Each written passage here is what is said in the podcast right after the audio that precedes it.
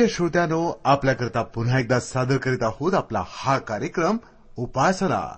या कार्यक्रमामध्ये आपल्याला सहभागी करून घेण्यात मला आनंद वाटतो. मित्रांनो देवानं मानवाला आपल्या सारखंच उत्पन्न केलं आपल्या प्रतिरूप असं निर्माण केलं आणि मानवाला आशीर्वादही दिला की फलद्रूप व्हा बहुगुणित व्हा पृथ्वी व्यापून टाका आणि ती सत्तेखाली आणा. आज खरोखरच मानव त्या देवाच्या आशीर्वादानुसार फलद्रूप झाला आहे. त्यानं आपल्या बुद्धी चातुर्यानं पृथ्वी व्यापूनच टाकली आहे असं नव्हे तर संपूर्ण विश्वाचं रूप घर बसल्या आपल्या कम्प्युटरवर तो बघू शकतो. अशी अफाट बुद्धी देणाऱ्या देवाची आपण उपासना करायलाच हवी. देवानं आम्हाला जे आशीर्वाद दिले आहेत त्याकरिता त्याचं गुणगान करणं त्याचं स्तवन करून आभार मानणं हे मानवाचं कर्तव्यच आहे.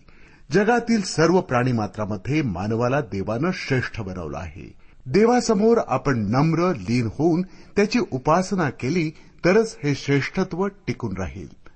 श्रोत्यानो आपल्या या रेडिओ कार्यक्रमाद्वारे आपण देवाविषयी ऐकतो त्याच्या अपार दयेबद्दल कृतज्ञता व्यक्त करतो. आणि तुम्हाला माहिती आहे का? की देव हा भक्तीचा फुकेला आहे. त्याला आमच्याकडून दुसरं काही नको तर हवी केवळ उपासना. आपल्या उपासनेचा आरंभ करूया. एका भक्तिगीतानं आणि ईश्वर भक्तीमध्ये रममाण होऊया.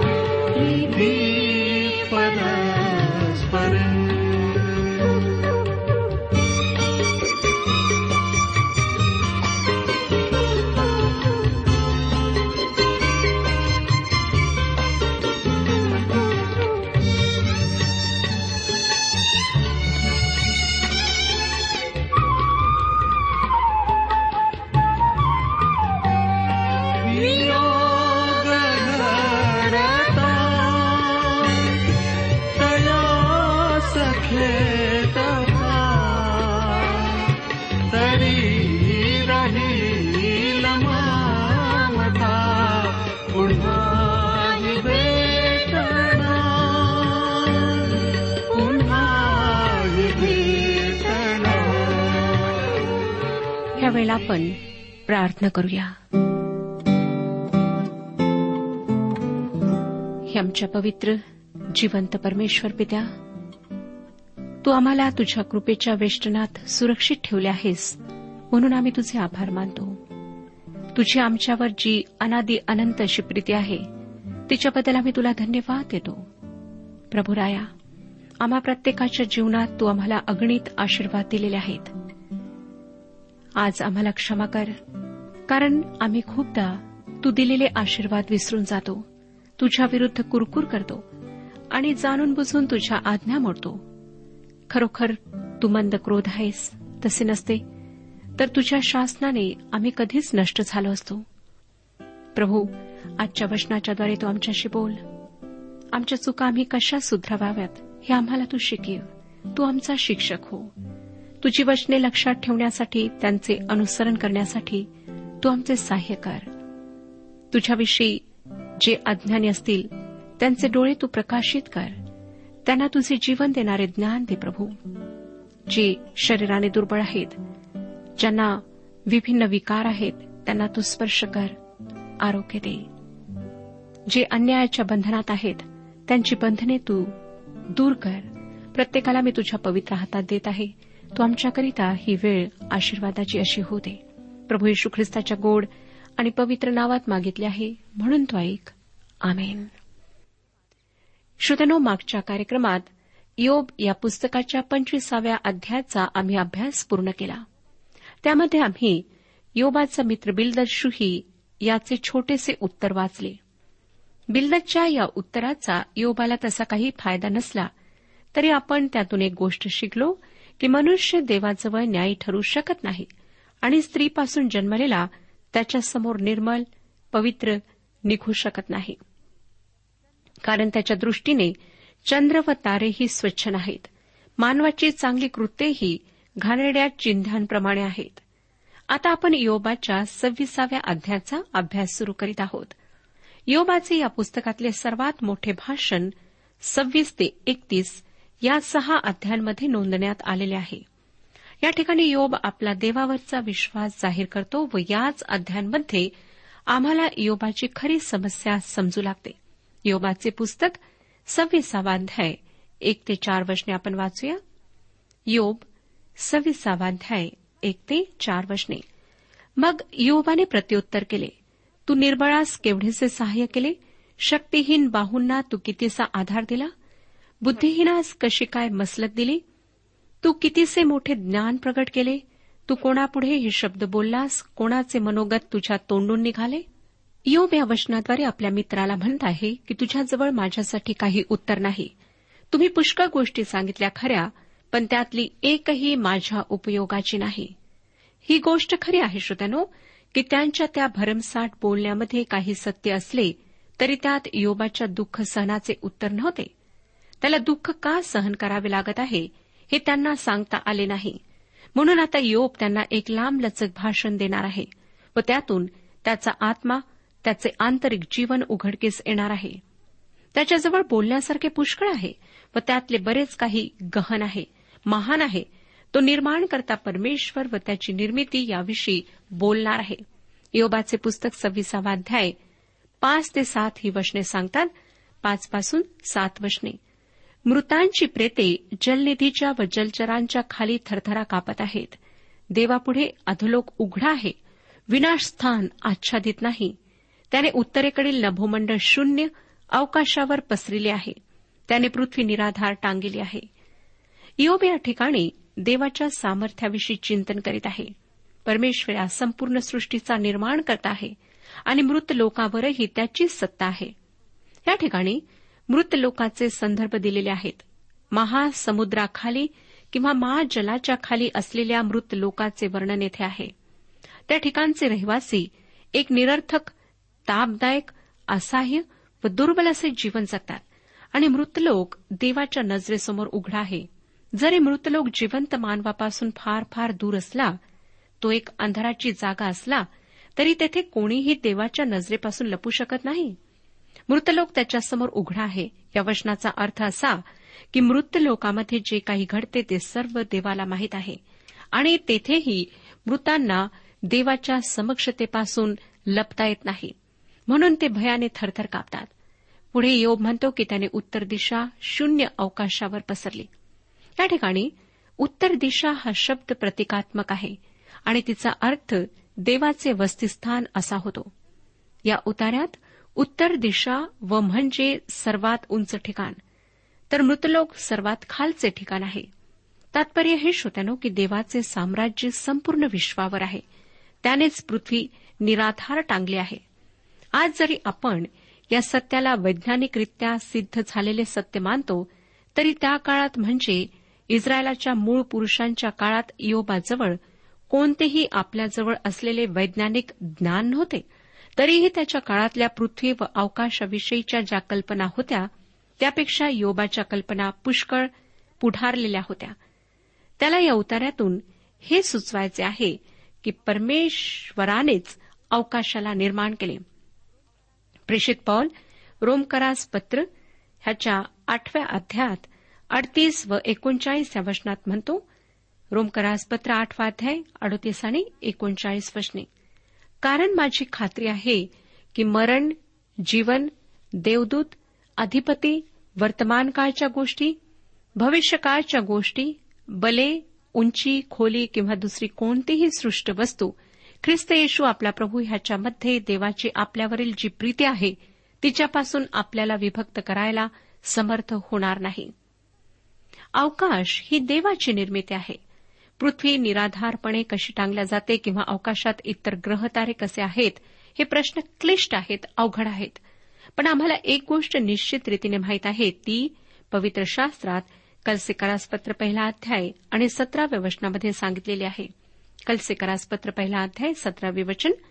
आणि तो सर्वांच्या पूर्वीचा आहे व त्याच्यामध्ये सर्व काही अस्तित्वात आहे. देव या सर्व सृष्टीचा पृथ्वीचा अवकाशाचा निर्माण करत आहे. योबाची देवाविषयीची कल्पना फार व्यापक आहे आणि मला वाटतं ती अगदी योग्य आहे रास्त आहे. राखेच्या ढिगाऱ्यावर बसून तो रात्रीच्या चमकणाऱ्या तारांगणाकडे पाहतो आणि देवाच्या सामर्थ्याविषयी चिंतन करीतो.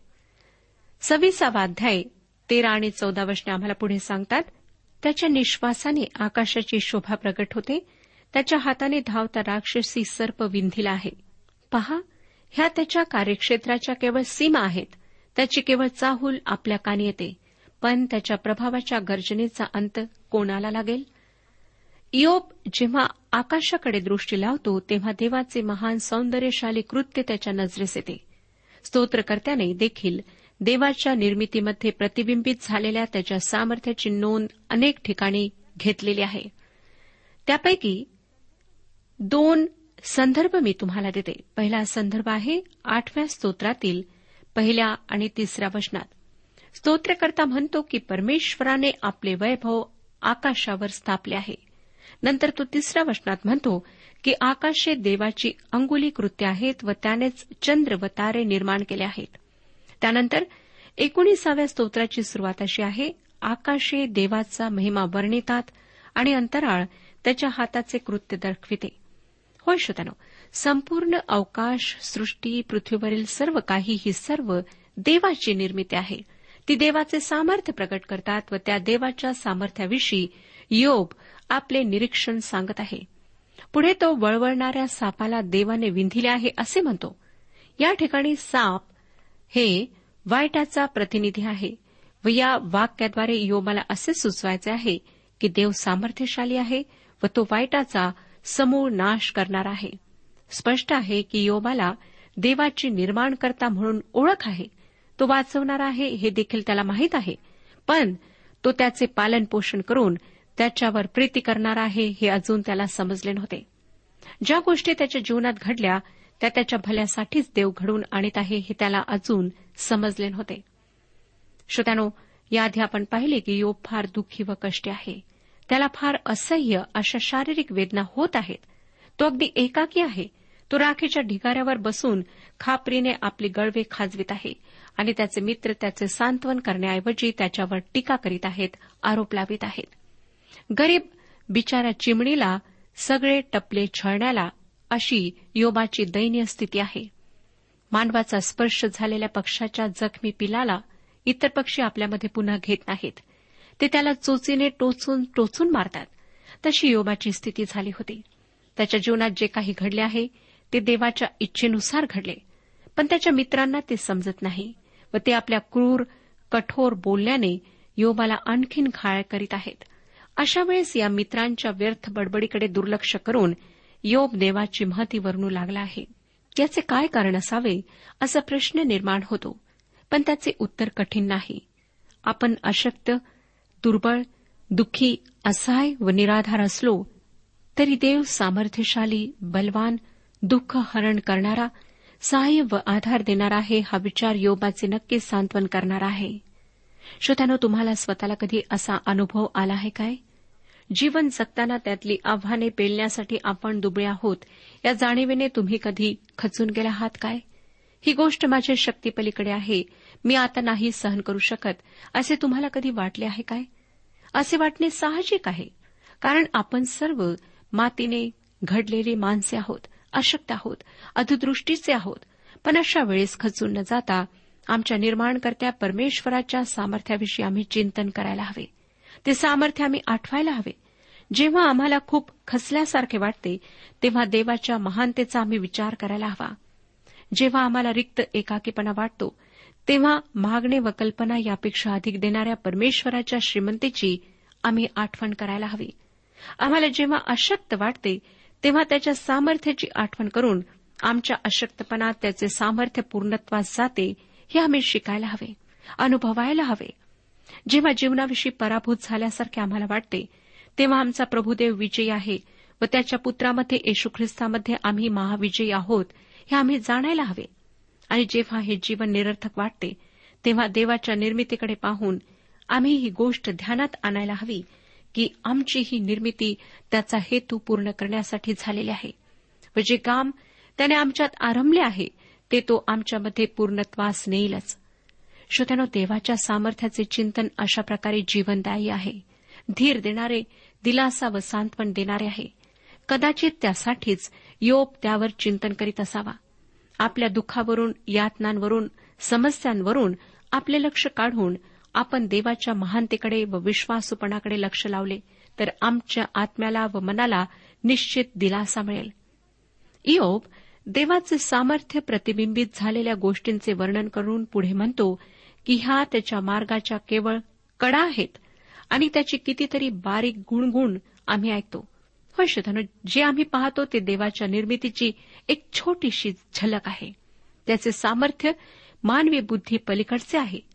या पुढच्या अध्यायात म्हणजे सत्ताविसाव्या अध्यायात योबदुष्ट लोकांचा धिक्कार करतो. प्रियश्रोत्यांनो या योबाच्या पुस्तकाचा हेतू हा नाही की विश्वासणाऱ्यांना का दुःख सहन करावे लागते. दुःख हा पुस्तकाचा गाभा नाही. या दुःखाच्या मागे एक मोठा धडा आम्हाला शिकायचा आहे. तो म्हणजे पश्चताप. देवाच्या लेकराचा पश्चताप. या ठिकाणी पापी माणूस जेव्हा पश्चातापी होतो व आपले पापी जीवन सोडून येशूला अनुसरतो त्याचा पश्चाताप आम्हाला पाहायचा नाही.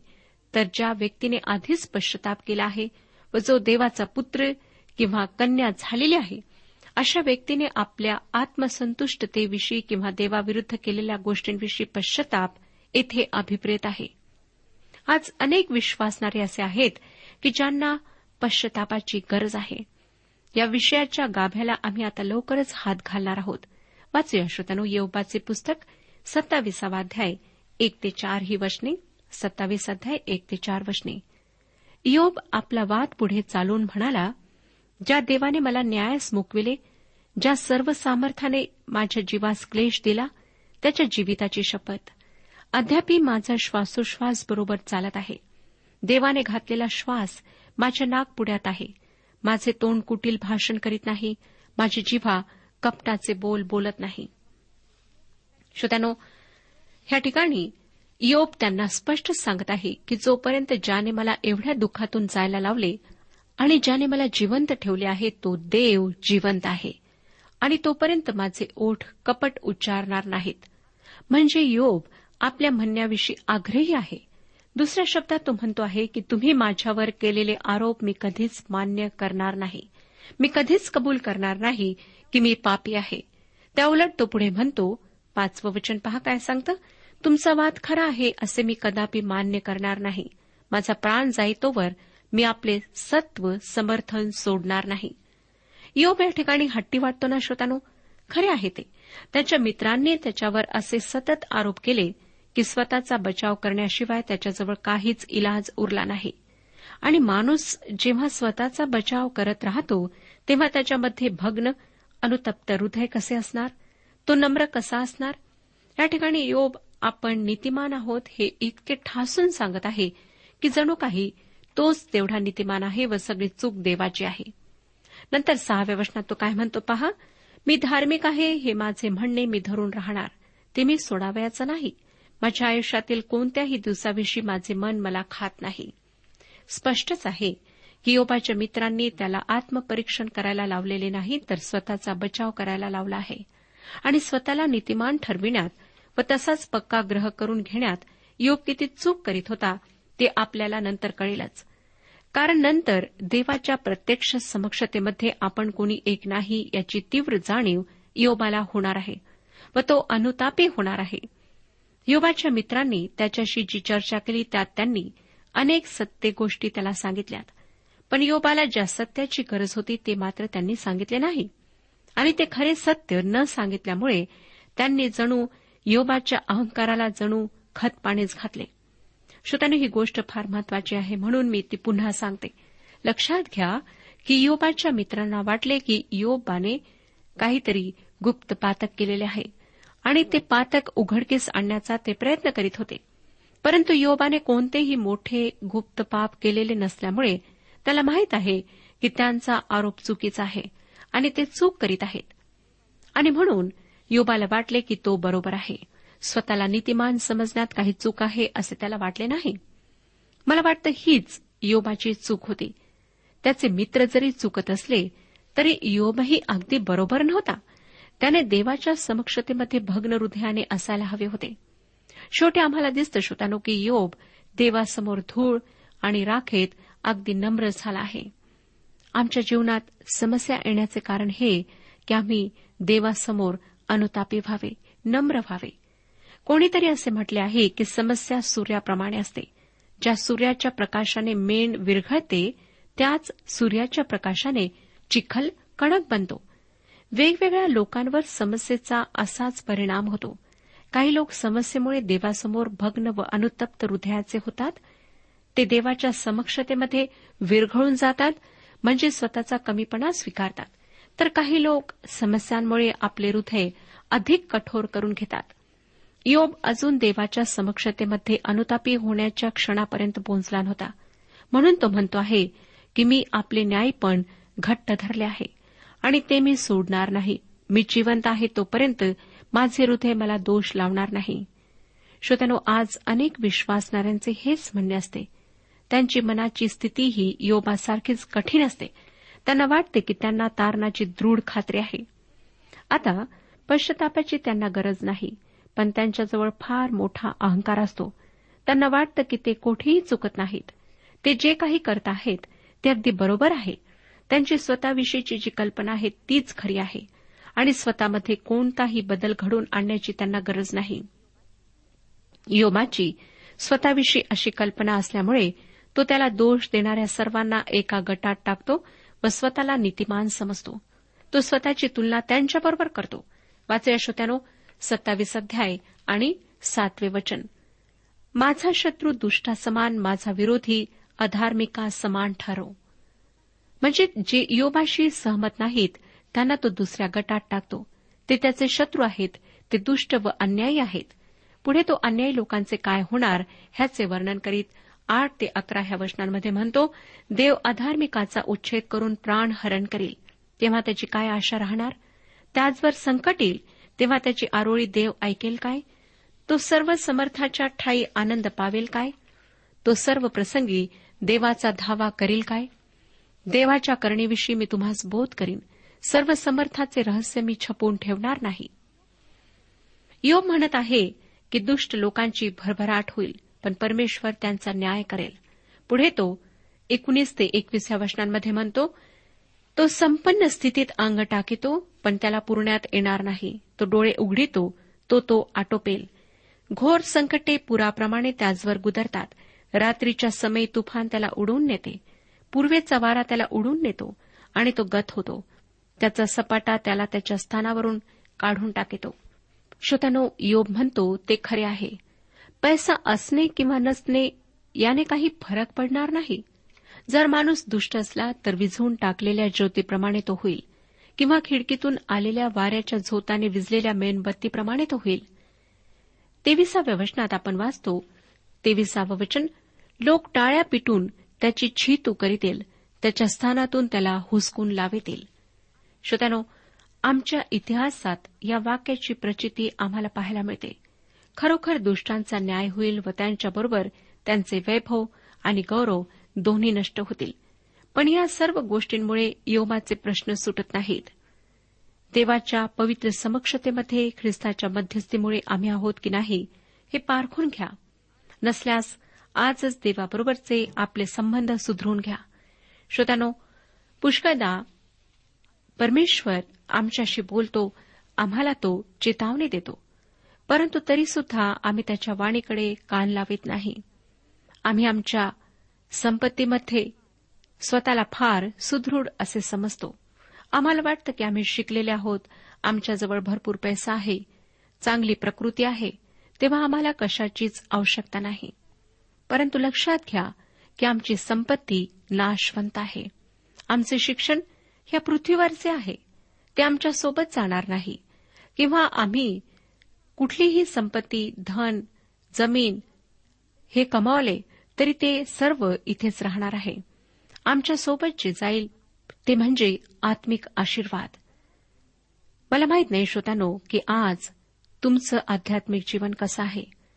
काय आपण ह्याबद्दल गंभीरपणे विचार केला आहे.